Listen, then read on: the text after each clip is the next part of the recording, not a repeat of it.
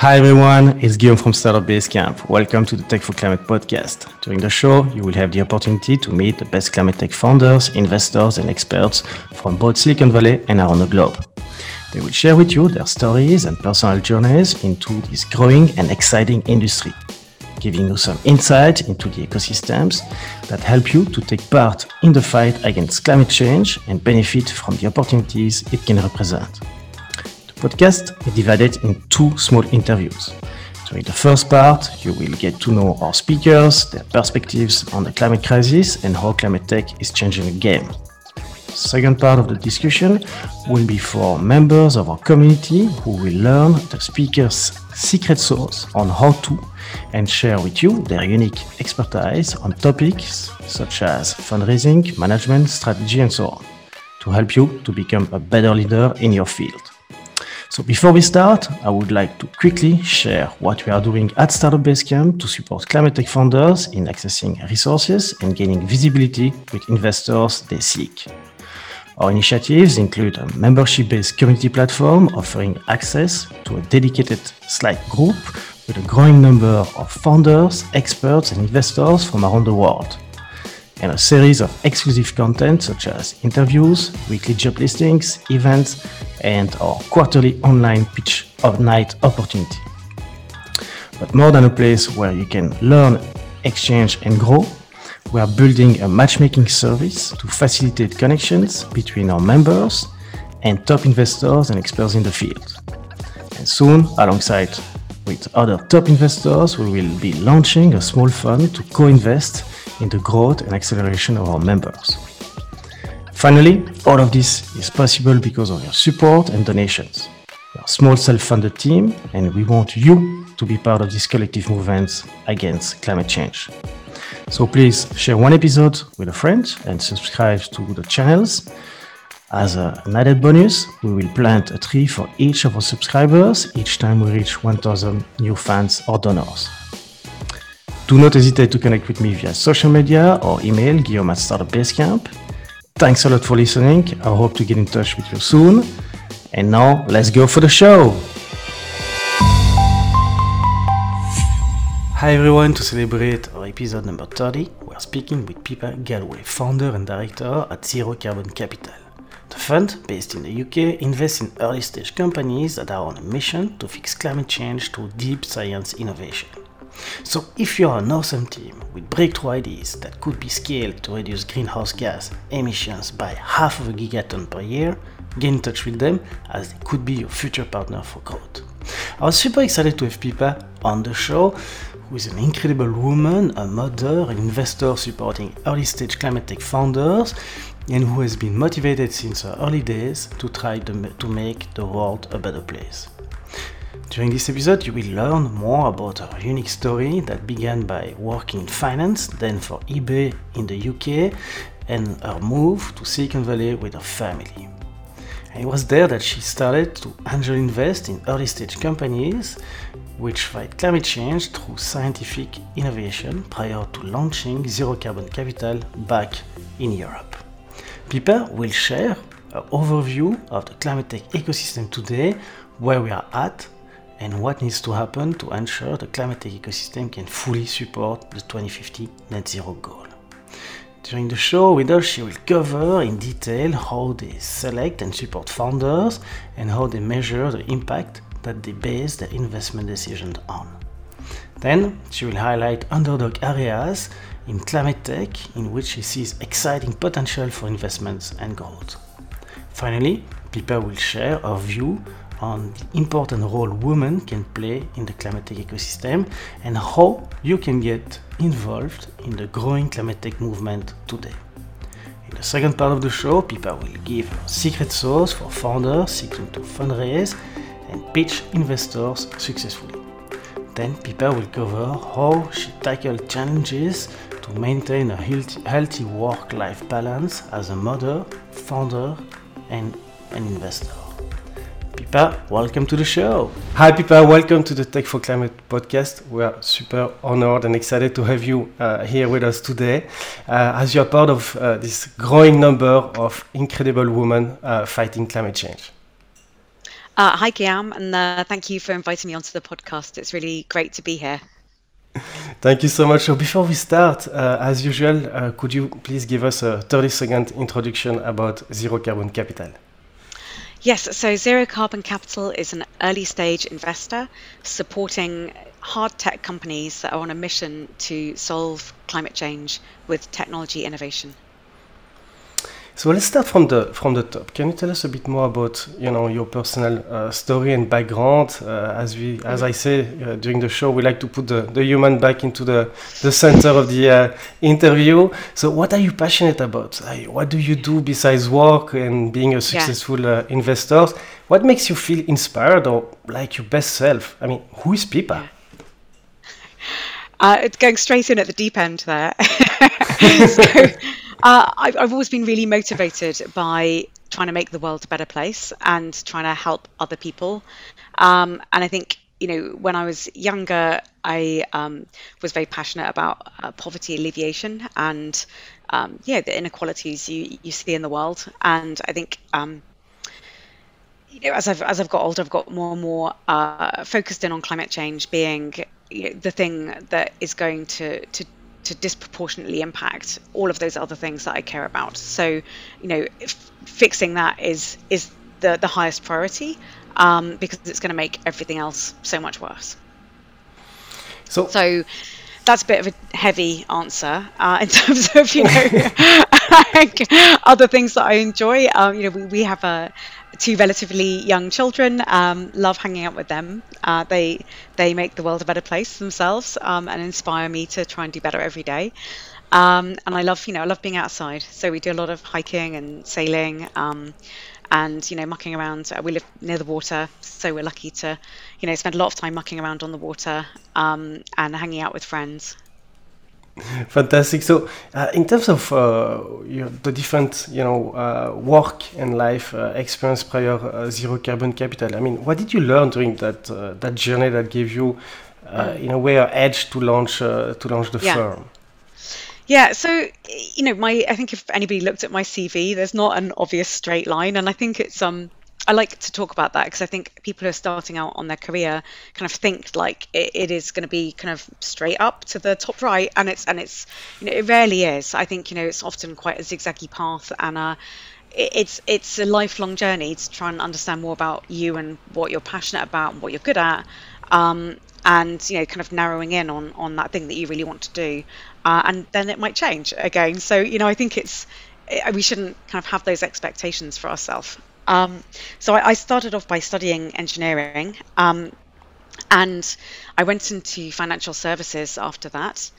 Uh, then worked in um, internet technology product design for a while, um, work, working with some really awesome um, human-centered design uh, specialists. Uh, and so my job there was really kind of distilling what we learn about people into business insights um, and product recommendations for um, for the websites.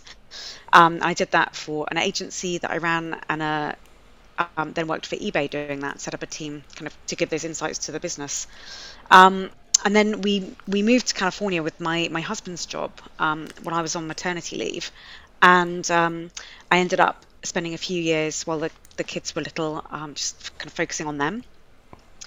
And when I was kind of ready to kind of engage uh, engage my kind of professional self again, I kind of looked around at what I could do and was really keen to make sure that I didn't compromise on that desire to do something about climate change.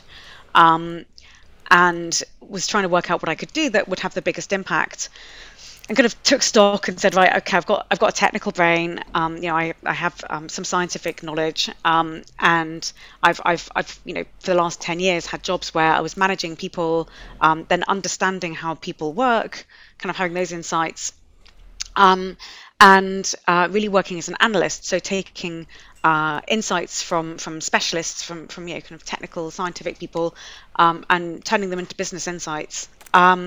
And you know, because I was mulling over what what can I do with these skills, you know, and uh, was was really drawn to um, the decarbonisation technology side, um, like so solving the problem of climate change um, through technology innovation, and still it didn't quite click. Um, and we were living in Palo Alto as kind of a side side part of this joke where you know like there are VCs on every street corner, and it's basically you know investing in companies is in the water.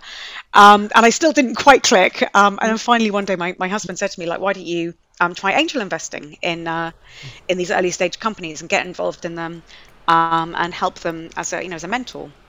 Um, and it it still felt like something completely alien to me. Uh, but I kind of checked it out and went on a few courses um, about impact investing and realized that this was that thing that I was looking for that, that brought together all of the skills I had um, and would enable me to have the impact I wanted to have on on the world. So um, decided that you know investing in early stage companies that were trying to to solve climate change with scientific innovation, and it's it's it is perfect for me. I absolutely love it. It means I get to hang out with uh, really smart young scientists who are coming up with great ideas um, and uh, you know creating that uh, innovation pipeline that we will need to get to, to net zero. Um, I get to try and help them. Um, and you know, for me, I, I I'm quite a generalist. I, I like looking very broadly at a, a scenario. So you know, for me to get to, you know, delve into the, the technology side and the IP protection and the, the legal agreements and the, the human issues and the financials and, you know, then to try and make that all into a, like, do we invest in this company kind of decision, um, you know, I think it is something that really appeals to me because there's so, so many different things to, to look at and try and bring together. That's exciting. And and can you maybe I mean you, you mentioned at the beginning of the interview like uh, make the world a better place. Now you described this uh, this fantastic journey uh, in Palo Alto and, and, and, prior to that in, uh, in in the UK and starting to get involved into the uh, the climate tech uh, I would say ecosystem. But can do you have any like I don't know like ha specific haha moment uh, that you can recall or would define as such that really was in a way the driver for you to to jump into the, the climate tech industry, or is this really yeah. this succession of uh, of events?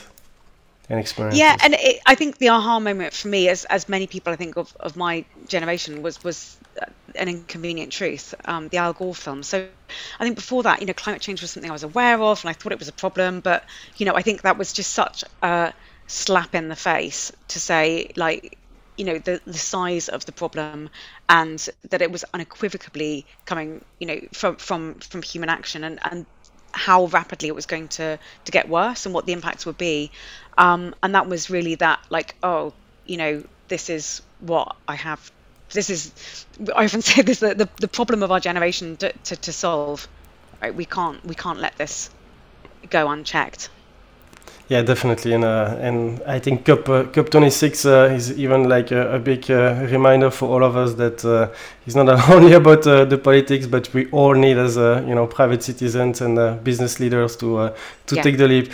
So let's take a, a zoom out here a little bit, and I'd like to go with you a little bit and get your understanding of the climate tech ecosystem today. if you could you know, tell us a little bit, um, you know, where are we at in terms of maturity in the uh, ecosystem? I mean, what needs to happen to have the, the climate tech ecosystem being, mm. in a way, mature enough to, to support the deployment of those new emerging or existing uh, tech at scale with this target of, uh, you know, the net zero goal of uh, 2050?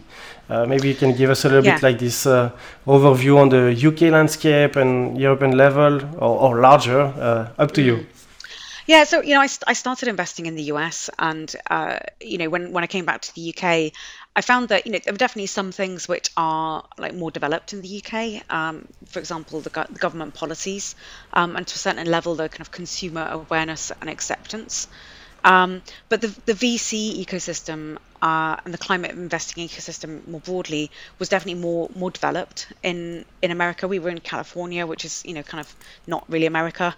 so um, yeah, it was it was very progressive in terms of incubators, accelerators, um, you know, and smart money going into to like into the the fundamental problems. Um, and don't get me wrong, I mean, there's plenty of um, you know subpar startups out there, um, as there are everywhere. You know, I think I think this is one of the issues with climate change is there's a lot of um, well-meaning people going into it uh, who, what you know, want to start a company, um, and somewhere along the line their ambitions get kind of squashed down a bit, and they end up doing something that is going to improve the efficiency of something a little bit or it's like a, it's a nice to have and it's kind of maybe it's part of part of a solution to a small part of it. And they kind of they lose the the kind of big vision of like right we've we've got to hit the big stuff and we've got to be solving the fundamental problems.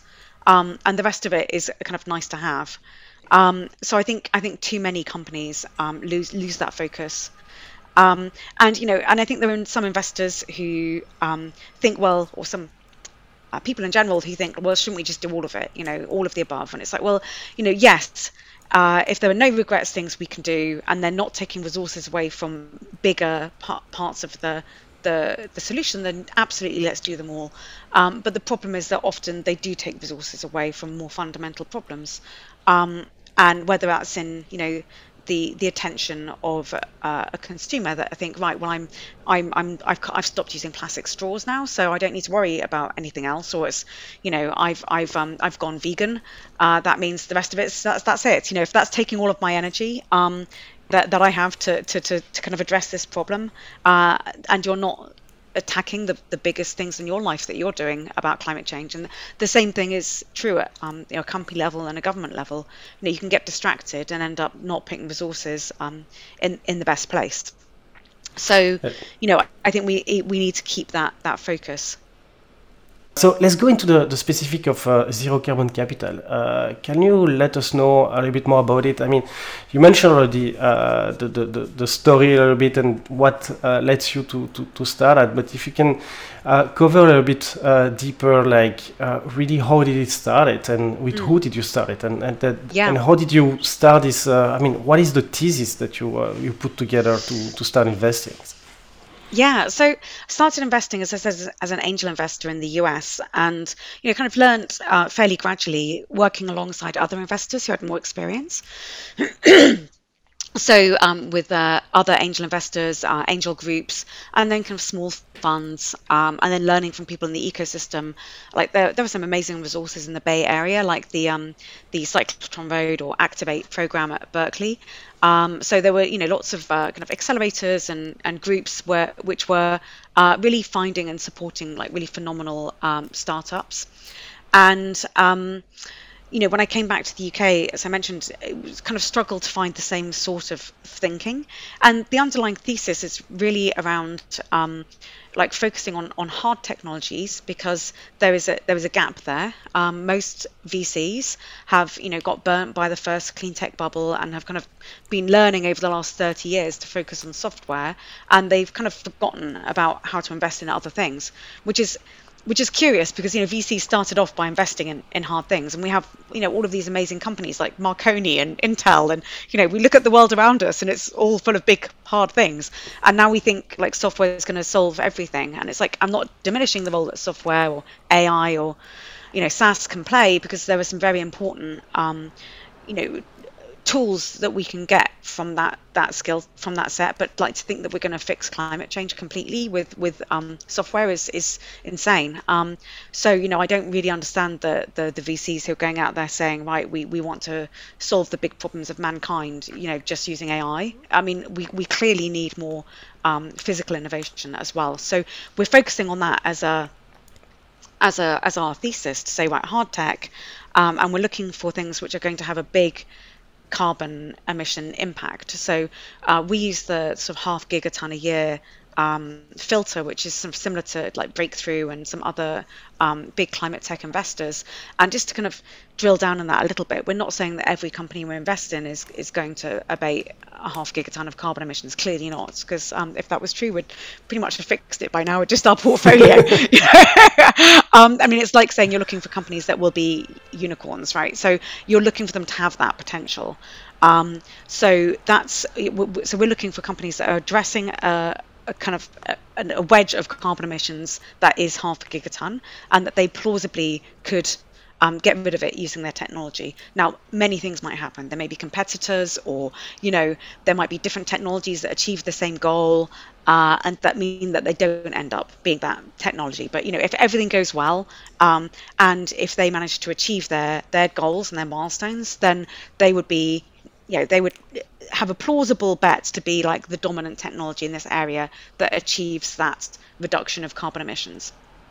Um, so you know, go on. Oh, sorry, you had a question. No, no, go for it, please.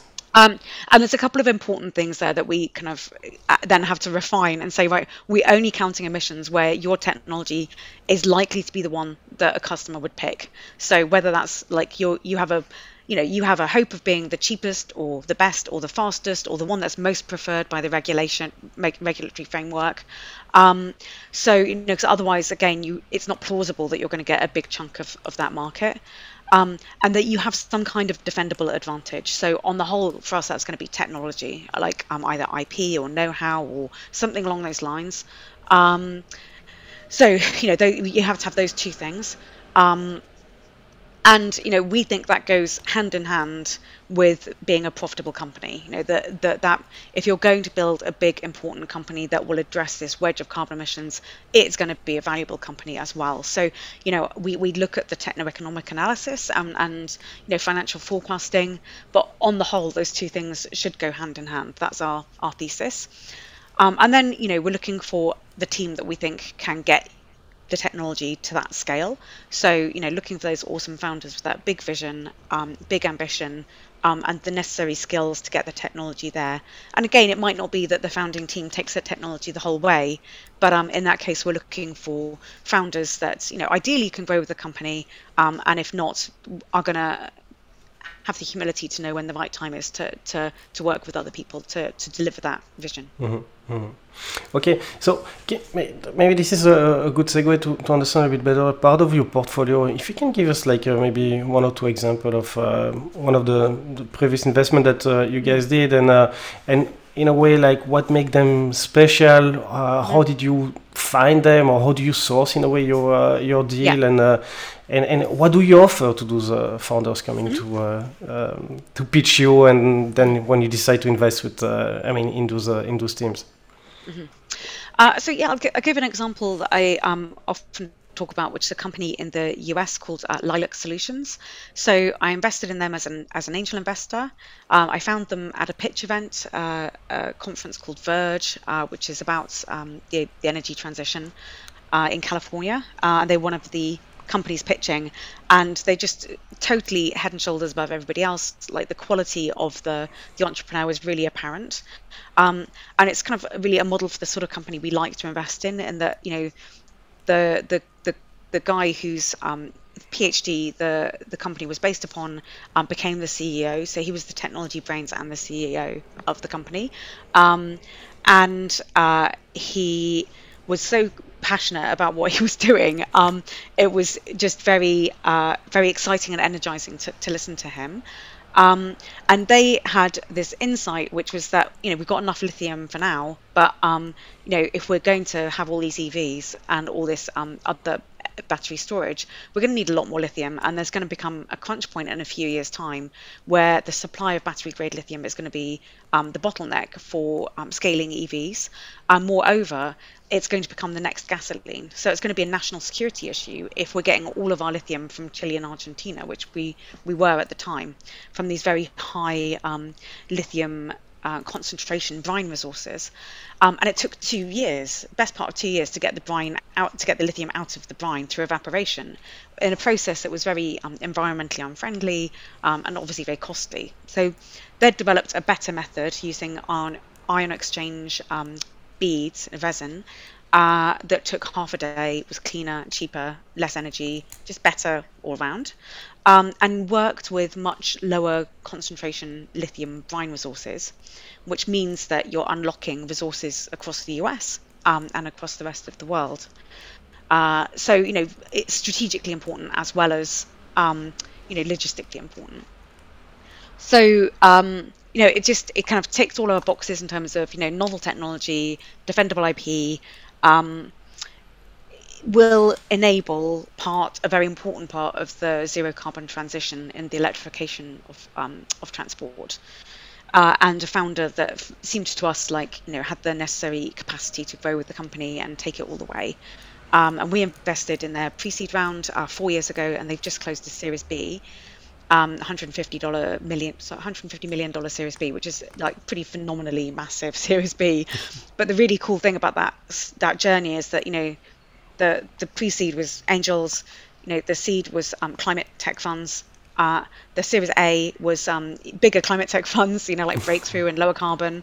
Um, and then the Series B is a pure financial investor, T. Rowe Price, who's one of the biggest fiduciary investors in the US, uh, you know, pension funds and institutional capital at its finest. And you know, for that, it seems now to me like that's such a great playbook for how climate tech is coming of age that it is now um, interesting to pure financial investors uh, once the technology has been sufficiently de-risked. Um, so you know, I think that's a really important um, part of, of that journey as well. Um, and I'd love to give some examples from the our UK portfolio as well, if uh, if we've got time. Yeah, please go go for it, and and, and like yeah. also to, to understand a little bit more uh, after that is like how do you support those founders? I mean, uh, you mentioned at the beginning of the, the conversation that uh, your experience help uh, help us to, to you know to, to, to grow and to manage like all the different parts and hats that they need to, to carry at the beginning of uh, as an early stage. So I think it's also very uh, very important for other founders listening to to the show to understand. okay, with Pippa, I know that I can do A, B, and C, and she's yeah. gonna help us yeah for us on that side? Yeah, so we, we look we try and help all the founders that we we have contact with. Um, sometimes we just don't have the bandwidth, and we have to be a little bit firm about saying like, no, sorry, this just isn't for us. Um, but we always try and signpost people across to other investors that we think could be a better fit for them, or kind of tell them why it's not for us, so they can address it if they think that's if, if that's important to them. Um, so the, the companies that we, we are investing in, um, we we have taken board seats um, in the kind of earlier stage companies. Um, generally, with the kind of slightly later stage companies, more like the seed or late seed, uh, we will often work with other investors, um, and then we'll kind of work out who's best placed to represent that company. So maybe it might be us. Um, sorry, to represent the investor interest in that company. So it might be us, or it might be one of the other investors. And if that's somebody we trust, then you know we're not precious about that. We'll work with them. Um, so you know it when we're dealing with very early stage companies, often you know they've they've not had investors before. They don't know how to talk to investors. They they might have a problem kind of trusting somebody from the outside coming in, um, and you know all of the kind of governance aspects around like you know how do you um, operate a company, how do you have board meetings, how do you send out investor newsletters, you know kind of just what what do we do now? Do we how aggressively do we try and expand and grow, or like are we should we be more cautious, or you know all of these kind of fundamental questions around the the early months of the company. You know, that's that's what we are. You know, what we've been building up experience in, um, and you know what we want to try and help the company help the company with. Um, you know, ultimately, the, the biggest value add we're going to have for a company is helping them on their journey. So, um, helping them get that next round of funding in is so critical to f- get the right partner so that they're aligned, um, you know, going off on their journey, whichever direction is best for them in the technology but you know finding that investor with them and really working hard to have those relationships in place um, and have a kind of good view of the the ecosystem of what the possible options are um, and helping the the companies to kind of land that next investor um, and then kind of pass, passing the baton on to the investors who specialize more in supporting a company at series A stage Okay, thank you so much for sharing all of that. Um, in terms of um, the sectors, uh, which are the, the, the, most promising for you today in terms of like what mm. I call ICR? So I mentioned to you impact uh, cash return, meaning yeah. you're building impactful companies while creating highly profitable business. Do you see any yes. underdogs, subsectors, area that you are the yes. most excited about? Yeah. Yeah, it's a great question because climate tech, you know, is, is definitely having its moment in the sun, and uh, there's a lot of interest, a lot of new funds, a lot of uh, cash piling in. Most of it's kind of later stage, which is great in itself because that is a critical kind of signal for earlier stage investors to get involved, to know that there are later stage investors and exits, you know, there happening, right? So, so that, that's great. Um, but in terms of sectors, you know, there are some areas which are really hot at the moment. Um, so, like direct air capture of, uh, of carbon, is one. So, um, you know, the last few companies we've we've spoken to in that area, like there there hasn't been room in the round for us, um, and there were big investors getting earlier and earlier and earlier because they're so keen to get into like direct air capture technologies and it ends up being a bit of a bun fight. Um, so you know in that sort of situation on the whole we're, we're just going to kind of pull back and say, right, we're not adding any value there. If um, you know, if we're up against whatever breakthrough energy and they're they're, they're bidding for a place in this round, that's fine. They they can they should take that. Um, and we'll go off and focus on something that we think is, um, you know, maybe the the next opportunity area. So maybe it's going even earlier. Um, and we have invested in a really awesome um, direct air capture company at uh, incorporation stage. So you know, very you know as, as early as you could get really. Um, and again, you know, there might be investors who aren't willing to take that that level of risk. So you know, we think that's something we can help with. Um, so it might be going earlier, or it might be going to um, different geographies. So with our new fund, we're planning to expand, um, and there are certainly sorry expand across Europe, and there are certainly some countries where the VC scene is not as developed as others. Um, and so, you know, we might be again able to um, support a country, uh, sort of support a company coming out of one of those countries uh, where they don't have so many funding options, but they do have what we think is a great opportunity. Um, so, you know, new countries, so going earlier, new um, geographies, and then kind of the sectors where the rest of the market hasn't quite kind of woken up to the need in a space. So, an example I often give here is um, grid hardware. So, like, we see so many companies who are building AI digital twin simulations of, you know, how to control the smart grid, and they understand the issue that we now have, you know, millions of points of generation um, on the grid. Uh, a lot of them are intermittent, and then we have these huge loads coming onto the grid, like we have, you know, heat air source heat pumps, electric vehicles. Know, so the, the nature of um, supply and demand to the grid has fundamentally changed. Um, it's going to keep changing, and it's obvious that we need more capacity. We're going to need probably at least three times the amount of capacity on the grid to electrify everything. So now, how do we do that? It's not AI is going to be great, but it's not the whole answer. like, so, so what are the smart ways in which we can upgrade what we've got to make the most out of it and kind of equip it for that smart and resilient grid of the future? Um, so we've invested in a really fantastic company called Ionate, who are developing a drop-in replacement for grid transformers um, that enable dynamic variation of power and voltage control um, and correction of power harmonics and reactive power. So they're going to enable that kind of smart routing of electricity um, and clean up the the um, signal so that you get more out of the, the power lines. Um, so in, increasing the capacity and, and giving the control that, that we need. Um, and you know it's but it's it's just not as sexy is it talking about you know great big hunks of metal as it is talking about direct air capture um, and you know it's it's uh, you know sometimes going to be a bit harder work to to get them you know off to the races uh, and get the customers over the line and um, so you know that's that, that's the kind of opportunity that we might be looking for um, and in terms of you know where we think there's still that white space is where we need more technology innovation. Um, so grid scale energy storage is, is a big one. You know, we still don't have anything better than pumped hydro, which is you know crazy.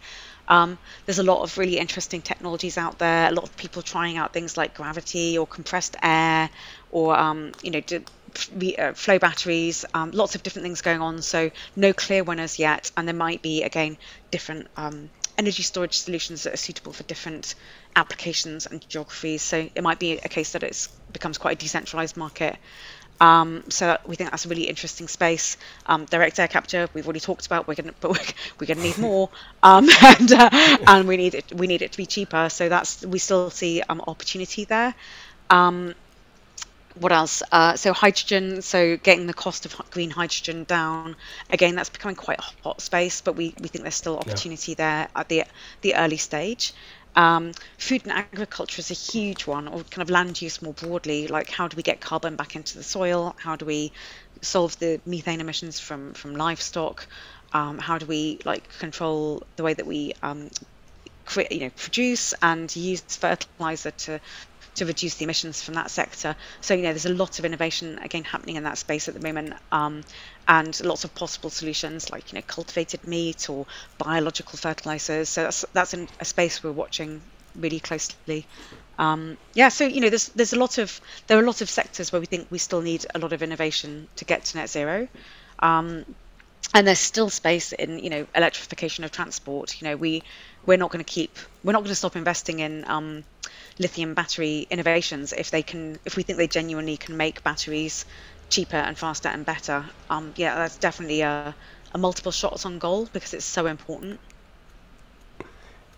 Thank you so much for sharing all of those uh, very interesting and, and, exciting insights. I think uh, there's, uh, as, as you mentioned, there's still like a, a lot of area where uh, there is a lot uh, of uh, investment and innovation to to, to do and, and, and to allocate. That's for sure. So we all know, and uh, especially more like going from the, the, the, corporate world, there is a lot of like what we call greenwashing right now. Uh, and even the, you mentioned that as well uh, at the beginning of the show, like those uh, uh, venture capital uh, firms jumping into the climate tech. why? Because maybe it's cool, maybe there's opportunities, maybe it's something that they really believe in. But um, there is always this this difficult part of it. It's like the, the how do you measure impact? Uh, and you mentioned that uh, you are using this uh, this framework like uh, Gigaton as uh, Breakthrough Energy Ventures using. Uh, but do you have any? Can you tell us a bit more about like the, the process or the, the framework that that you use? I mean, yeah. do you rely on scientists, experts to validate the, the tech and the impact, or um, do you have any criteria in terms of CO2? You mentioned the, the gigaton threshold. Yeah. maybe social impact. Tell us a bit more about that. Yeah, so as mentioned, we, we focus on this half gigaton scale um, potential or carbon TAM, as we, we call it. Um, and, you know, we, we start off when we're looking at, you know, a list of companies at a pitch event, we'll start off by thinking about it in terms of, um, you know, are they genuinely addressing an area that is approximately 1% of global emissions right now? Um, so, you know, if, they, if they're not, then it's just that they're not even making it through the filter. Um, and, you know, sometimes it's worth having a conversation about that because it might be that they've got a platform technology that could be used in in more areas than the the beachhead market uh, in a way that's not um, instantly obvious. Um, so you know that's a kind of rough rule of thumb that we're looking at, um, and then we kind of apply those kind of sense checks of like, well, and is this likely to be like the chosen technology in, on grounds of um, performance or cost or regulatory pressure, um, and do we think it's defendable if it is? Or are there going to be a million companies doing this? Um, so then we'd go into a more detailed look at the, the carbon um, emissions reduction potential. Um, so we our first pass is that we use a tool called Crane, C-R-A-N-E, as cranetool.org. Um, and that was developed by an investor in the US, the Prime Co- Coalition, that uh, that we learn a lot from investing alongside as angel investors, and um, they've worked with a number of other um, investors and kind of independent research institutes like the Rocky Mountain Institute um, to develop this tool, the Crane tool, which is open source, anybody can use it. And it's the only tool I'm aware of that's really um, designed to evaluate the future impact of technology innovations. So it's you know perfect for what we're doing. So um, we, we look at that and it has you know hundreds of different scenarios of like different templates that you can use to say, right, let's say we've got something that is going to um, replace uh, plastic, um, this kind of this particular kind of plastic feedstock. Um, so we can look at the scenario they've got there, and they've got template data, and we can tweak it to look at different geographies, or um, you know, to say, right, well, what if we think it could accelerate it by 10% or 20%, or you know, we can um, kind of play around with it and get comfortable with um, how big we think the opportunity is.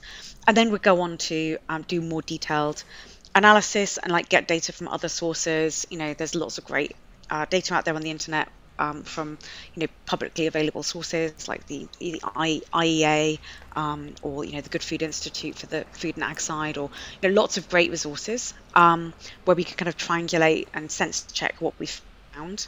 Um, and ultimately build up build our own spreadsheet to say right yeah we, we think this makes this adds up and we think the opportunity is there. Um, and we generally would involve the entrepreneur in that because they're going to have they're the best insight about you know the the, the life cycle analysis of what they're doing.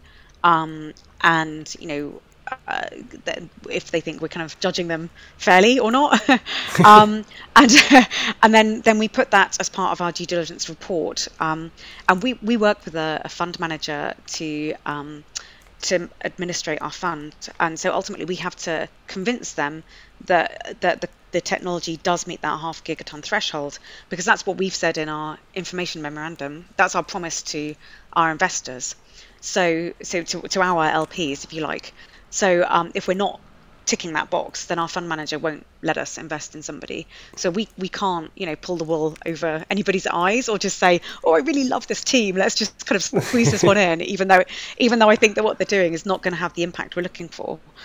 Um, so they kind of they keep us honest, uh, and we're we're very um. So I work with uh, yeah, I should have mentioned this previously when we were talking about how we kind of on the journey here. Um, so you know, when I when I decided to set up the fund when we came to the UK and saw the need for it um, and wanted to scale the impact, um, I started working with my husband at that point. He's my business partner in the fund. Um, and he brought some really um, great skills to the to the fund, uh, and is possibly even more analytical than me. Um, and I think we really keep each other um, keep keep our feet on the ground in terms of the opportunities um, and really hold each other accountable to, to that first principles thinking of like is this really solving a fundamental problem or is it kind of a technology just looking for a solution? Um, or does it just sound good but it's not really going to have that impact you know so, so uh, he and he's the one who uh, focuses on the, the carbon emissions. And sure, we we would um, get external experts involved if we needed that. We haven't felt like we needed that yet, um, but we do work with um, scientific specialists to help us with the technical due diligence in areas where we don't feel so confident. For example, the biotech side. So, uh, so that's that's the, the sum of our answer is that we, we use a number of different tools to help us get comfortable around that half gigaton figure. Um, we do look at social impact as well, in that we do a then a kind of screen against all of the SDG indicators, um, and we look for anything where we think there's a big negative potentially a big negative impact.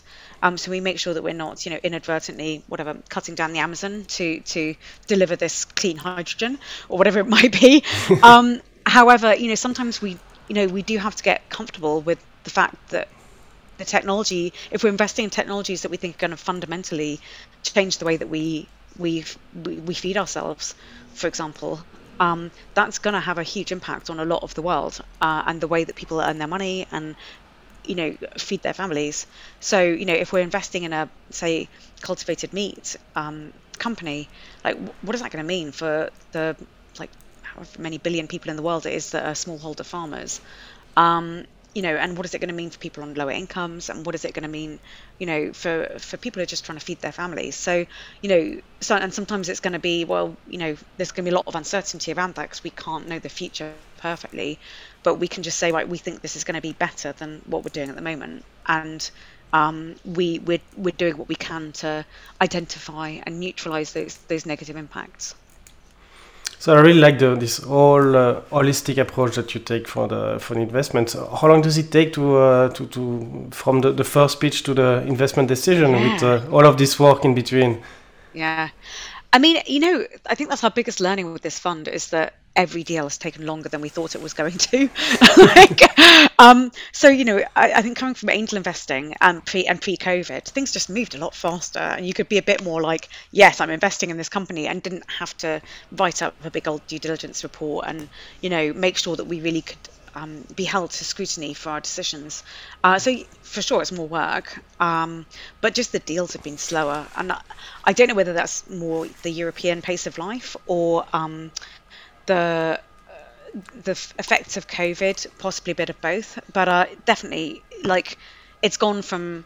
I think you know, in theory, we could do it in a month, um, but in practice, I think the fastest has been probably more like three months. So, okay. um, you know, we we've set ourselves up to try and be really nimble because it's really just the two of us making the decisions. Um, but you know, we still have a level of um, research that we need to do to be comfortable with the the decision and then write it up and go through the process with our fund manager. But uh, yeah, in in in practice, it's it's never been the limiting function. Our our due, our due diligence. It's normally been getting other investors over the line and then wrangling the legal stuff and then negotiations and you know just everything going on and on and then HMRC with their advanced assurance and you know all of that good stuff. So but thank you for sharing uh, all of those uh, interesting insights. So I have a more like uh, an opinion question. Uh, I'd like to hear a little bit more your opinion regarding the the, the uh, I would say the the place that a woman, uh, the role that women can play into the, the, the climate tech ecosystem and in you know the fight against uh, climate change. I mean, we see the, the parity, uh, even it sounds that in climate and climate tech in a way we are more than 30, 35%, but uh, in the tech uh, ecosystem in general, or more around like 20 25% so how do you think that uh, could change and what is blocking this uh, you know um, uh, opportunity to have more like incredible women like uh, like you uh, into the into the field oh thank you um, yeah, we think diversity of all kinds is important, and it's a problem if VCs are a bunch of you know old white guys sitting around a table making a decision. There's a problem on so many levels. Um, so you know we're we're we're really happy to be um, you know a, a woman-led um, VC, and uh, you know I uh, the part of the reason I do a lot of um, you know try and do a lot of these panels and podcasts and whatever is to to raise to raise the profile to, to to hopefully kind of inspire or be a role model to people who come from different backgrounds. So you know I'd worked in financial services before but I, I wasn't a VC um, and you know I want to demystify it. And say right especially you know I think early stage investing you know y- yes you need to have the right skills. Yes they can be learned.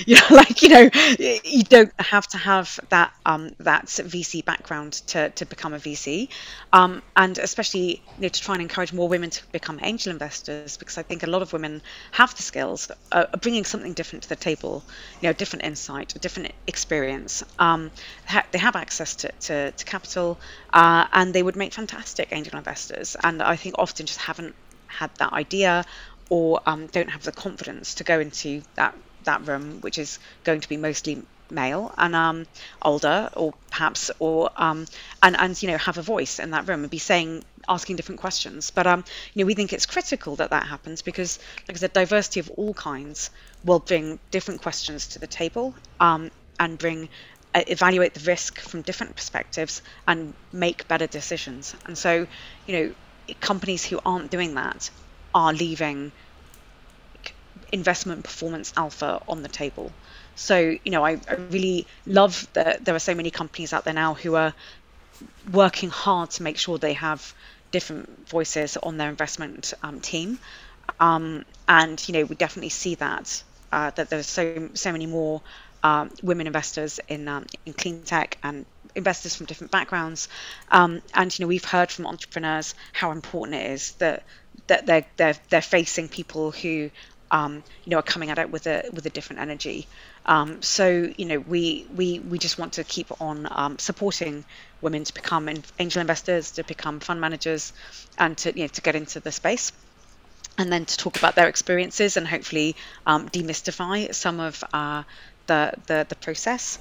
Um, we uh, we where we don't see that happening. Um, you know, one of the areas is in uh, you know, in in startup CEOs where we see a shocking lack of diversity coming through when we go to any pitch day. When we look at any pitch deck we get sent, you know, it's it is, you know, I, am going to say about 80% male, and in terms of the CEOs, probably more like 90%.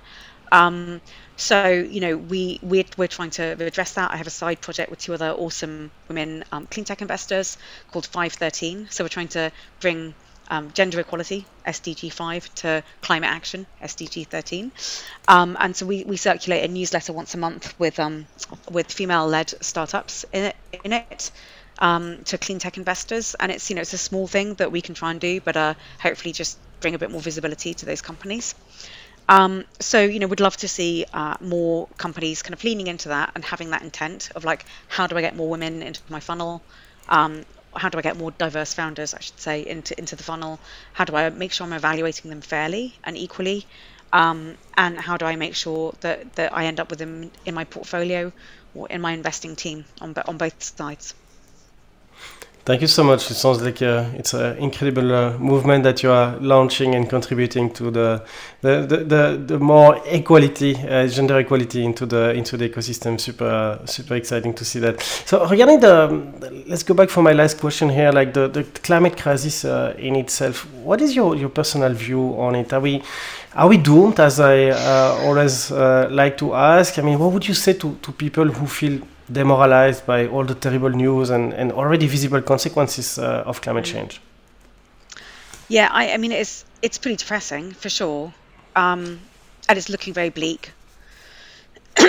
you know, honestly, what, what gives me hope is seeing like the mechanisms of the market swinging into action.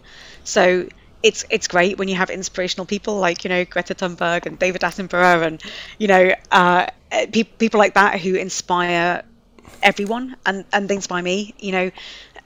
But but the actual like proper heroes of this movement to me are people like Mark Carney who are like going out there and fighting for and getting Im- implemented things like the task force for climate related financial disclosures. Always get that in the wrong order. Um, and is now fighting for the biodiversity version of that and, and getting it in there make making the UK um, you know say that they're going to require that for all companies um, and getting those kind of standards in place. Because if all companies are scrutinizing their carbon emissions, that will lead to a change of behavior. Um, you know, we, we need consumers to act, of course, but we also need to make it easy for them to choose the right thing. And if every choice on the supermarket shelf or you know in the in whatever shop is um is a better choice, you know, it's it's a virtuous cycle. Um, so you know I, I think that that that's kind of movement is fantastic so you know all of the the the activist shareholders who are holding companies like exxon accountable by voting in people onto their board i mean it's just amazing stuff and that there are companies there are investors out there like blackrock who are supporting that and writing their letters to to, to investors um, you know it's it's incredible. All of that is driving up the cost of capital to do anything relating to fossil, fossil fuels. It's making it almost impossible to get insurance. Um, you know, and those are the mechanisms by which you know change will happen. Is is through is through money. Cynically, that's how it is. Um, and then we see all the companies talking about what they're doing and how important it is because they realize that's how they're going to attract and retain talent, especially with them, um, you know, younger generations. Like they're not going to go and work for a company that's that's that's doing doing bad stuff. Um, especially if they're saying that they're actually doing good stuff, but really they're still doing bad stuff. So you know, it's it's it's really important. Um, all of these different signals, um, all of these different choices are important. But what really gives me the hope is that the, that the money is shifting. Thank you so much. So, how can the, the community of uh, investors, founders, experts around the world that are listening to the show can help you uh, help you and uh, Zero Carbon Capital today? What's your ask? Oh, well, yeah. So if I ask, um, so uh, well, we're currently um, putting together our second fund, um, and we're looking forward to kind of uh, bringing um, a bigger focus to what we're doing. So we're going to be investing across Europe now, um, and up to this point, we've focused on developing our our networks and relationships in the UK.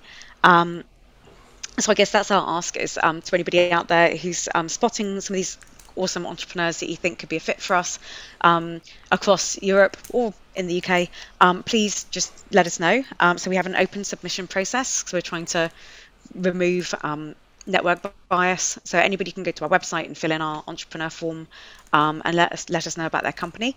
And um, we we promise to, to respond to you. And yeah, just just let us know about the the great founders out there who are doing you know, creating inspiring technologies.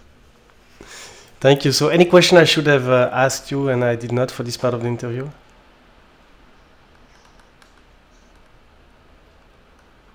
We talked a little bit about greenwashing and what can we do, and I think uh, you know I'll go back to um, you know Al Gore's second book and film, which is about speaking speaking truth to power. Um, so you know I think that's a big part of something that everybody can do is just like to call out that that BS when we see it and say, right, it's not okay for our prime minister to go to COP26 and say, oh, you know, I don't really want that coal mine to happen, but you know, it's not my decision. I can't do anything about it. That's not okay. You know, like we it is not okay for you know the biggest banks in the world to say oh yes we're acting on climate change but they still have the majority of their assets invested in in fossil fuel companies or companies that aren't scrutinizing their their carbon emissions. So you know we i think we all need to to stand up to the people who are in any seat of power and hold them accountable for for when they're saying things which are are contradictory um, to their, their stated goals of acting on climate change because you know without calling that kind of behavior out um, we, we won't see the, the change. Thank you. I think uh, we all need to uh, to go to vote when we have the opportunity for, uh, for it. That's for well, sure, and uh, yeah, we like can vote with our wallet as well. yeah, exactly, and that's that's really the biggest individual thing that anybody can do is is like move your pension if you have one, or your bank account if you if you don't, um, and and change who you vote for. You know, make sure that's part of your decision. Thank you so much. Thank you so much, Pippa, for, for your time and your uh, incredible insights on the on the industry. I'm so excited to see, you know, so many uh, brilliant uh, women and people like, like you putting so much effort to to move the, the ball towards a, a better and cleaner world. So, uh, thank you so much. Thank you. Thank you for having me on today, Gail.